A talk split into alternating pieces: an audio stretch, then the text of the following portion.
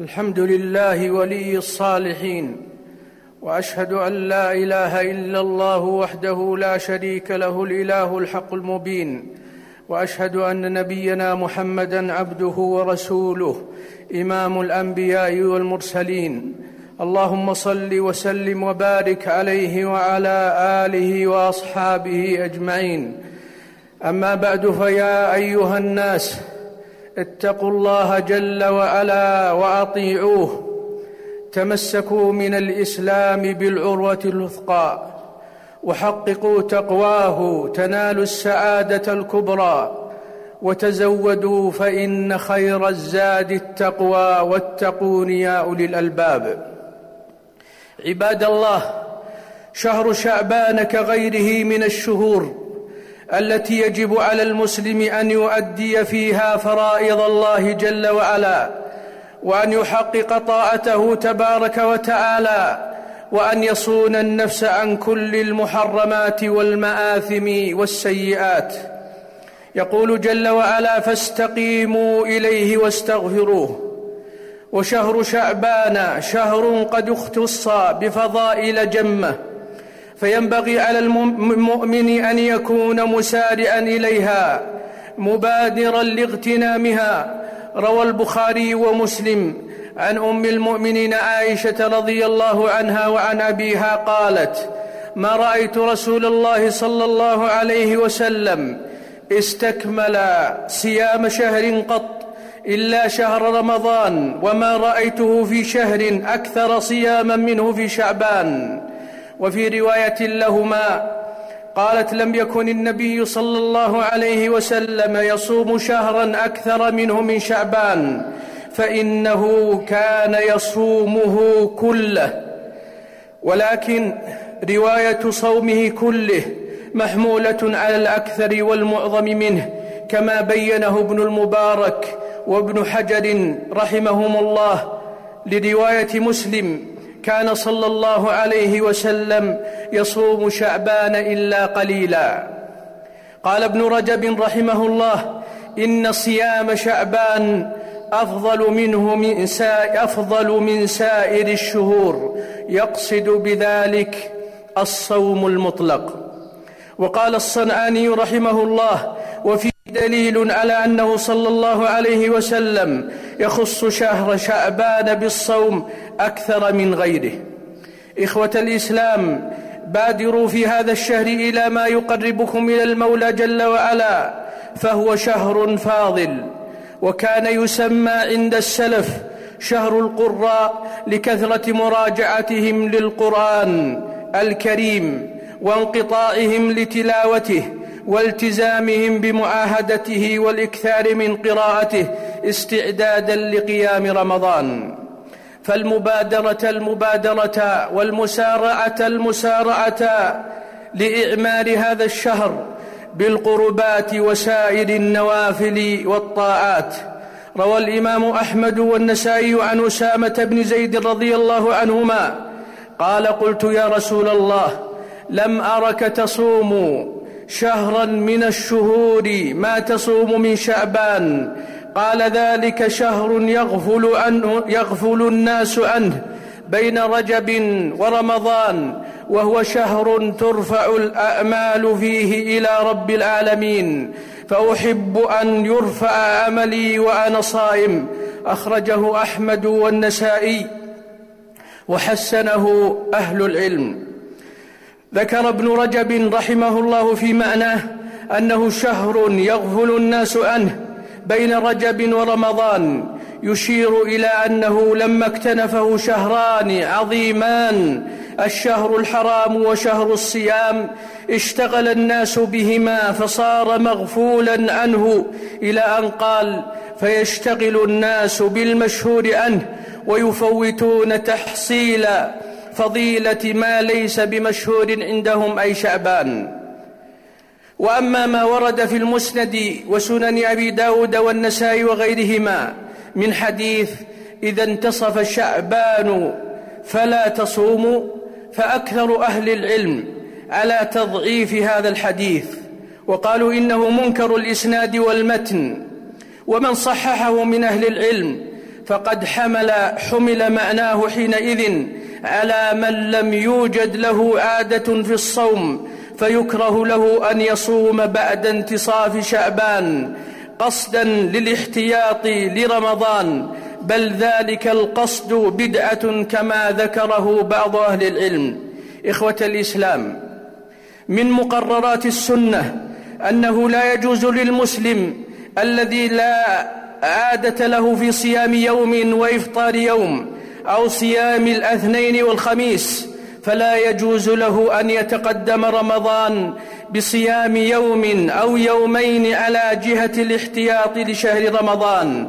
فقد قال صلى الله عليه وسلم لا تقدموا رمضان بصوم يوم أو يومين إلا رجل كان يصوم صوما فليصمه. متفق عليه. وقال عمار بن ياسر رضي الله عنه وعن أبيه من صام اليوم الذي يشك فيه فقد عصى أبا القاسم. رواه أبو داود والترمذي بسند صحيح وأخرجه البخاري معلقا مجزوما به. فيا عباد الله أعمروا أوقاتكم في هذا الشهر وغيره بكل ما يقربكم إلى المولى جل وعلا وسابقوا إلى الخيرات واغتنموا الصالحات.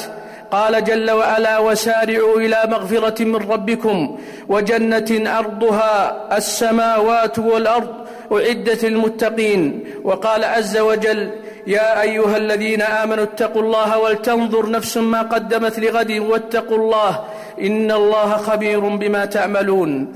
وفقني الله وإياكم للعمل الصالح. أقول هذا القول وأستغفر الله لي ولكم ولسائر المسلمين من كل ذنب. الحمد لله ظاهرا وباطنا وأشهد أن لا إله إلا الله وحده لا شريك له في الآخرة والأولى وأشهد أن نبي أن نبينا محمدا عبده ورسوله النبي المصطفى. اللهم صل وسلم وبارك عليه وعلى آله وأصحابه الأتقياء. أيها المؤمنون وتخصيص ليلة النصف من شعبان بصلاة قيام وتخصيص يومها بصيام فذلك أمر لم يأتي به دليل صحيح عن المعصوم عليه الصلاة والسلام بل أنكره, بل أنكره كثير من العلماء المحققين وصرحوا ببدعيته. وأما ما حسنه بعضهم من قوله صلى الله عليه وسلم إن الله يطلع على عباده ليلة النصف من شعبان فيغفر لهم إلا لمشرك أو مشاح فليس فيه ما يفيد تخصيص هذه الليلة ولا يومها بشيء من العبادات لذاته. عباد الله من أفضل الأعمال الإكثار من الصلاة والسلام على النبي الكريم.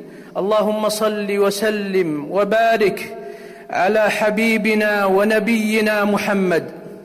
اللهم صل على محمد وعلى آل محمد كما صليت على إبراهيم وعلى آل إبراهيم في العالمين إنك حميد مجيد. اللهم بارك على محمد وعلى آل محمد كما باركت على إبراهيم وعلى آل إبراهيم في العالمين إنك حميد مجيد. اللهم ارض عن الصحابة أجمعين. وعن التابعين ومن تبعهم بإحسان إلى يوم الدين. اللهم أعز الإسلام والمسلمين. اللهم من أراد المسلمين بسوء فأشغله في نفسه. واجعل تدميره في تدبيره. اللهم اجعل تدميره في تدبيره. اللهم اجعل تدميره في تدبيره يا ذا الجلال والإكرام. اللهم بلغنا والمسلمين رمضان. اللهم بلغنا وجميع المسلمين رمضان. اللهم بلغنا رمضان وبارك لنا فيه يا رحمن. اللهم أمر اللهم إنا نسألك أن توفقنا لإعمار أوقاتنا بطاعتك والتقرب إلى مرضاتك. يا ذا الجلال والإكرام. اللهم وفق ولي أمرنا خادم الحرمين وولي عهده لما تحب وترضى. اللهم وفق جميع ولاة أمور المسلمين لما تحبه وترضاه. اللهم ول على المسلمين خيارهم.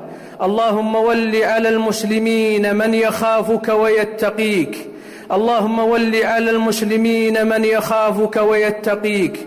اللهم واكفهم شرارهم. اللهم واكفهم شرارهم. اللهم واكفهم شرارهم يا حي يا قيوم. اللهم فرج هم, هم, هم المسلمين. اللهم فرج هموم المسلمين. اللهم نفس كرباتهم. اللهم اغن فقراءهم. اللهم اشف مرضانا ومرضاهم. اللهم يا حي يا قيوم حقق الأمن والأمان في ديار المسلمين. اللهم من على المسلمين في ديارهم بالأمن والسلام. اللهم من عليهم بالأمن والسلام. اللهم من عليهم بالأمن والسلام. والرخاء يا ذا الجلال والإكرام. اللهم اغفر للمؤمنين والمؤمنات والمسلمين والمسلمات. الأحياء منهم والأموات. اللهم إنا نعوذ بك من جهد البلاء ودرك الشقاء وسوء القضاء وشماتة الأعداء. اللهم إنا نعوذ بك من زوال نعمتك وتحول عافيتك وفجاءة نقمتك ومن جميع سخطك. وآخر دعوانا أن الحمد لله رب العالمين.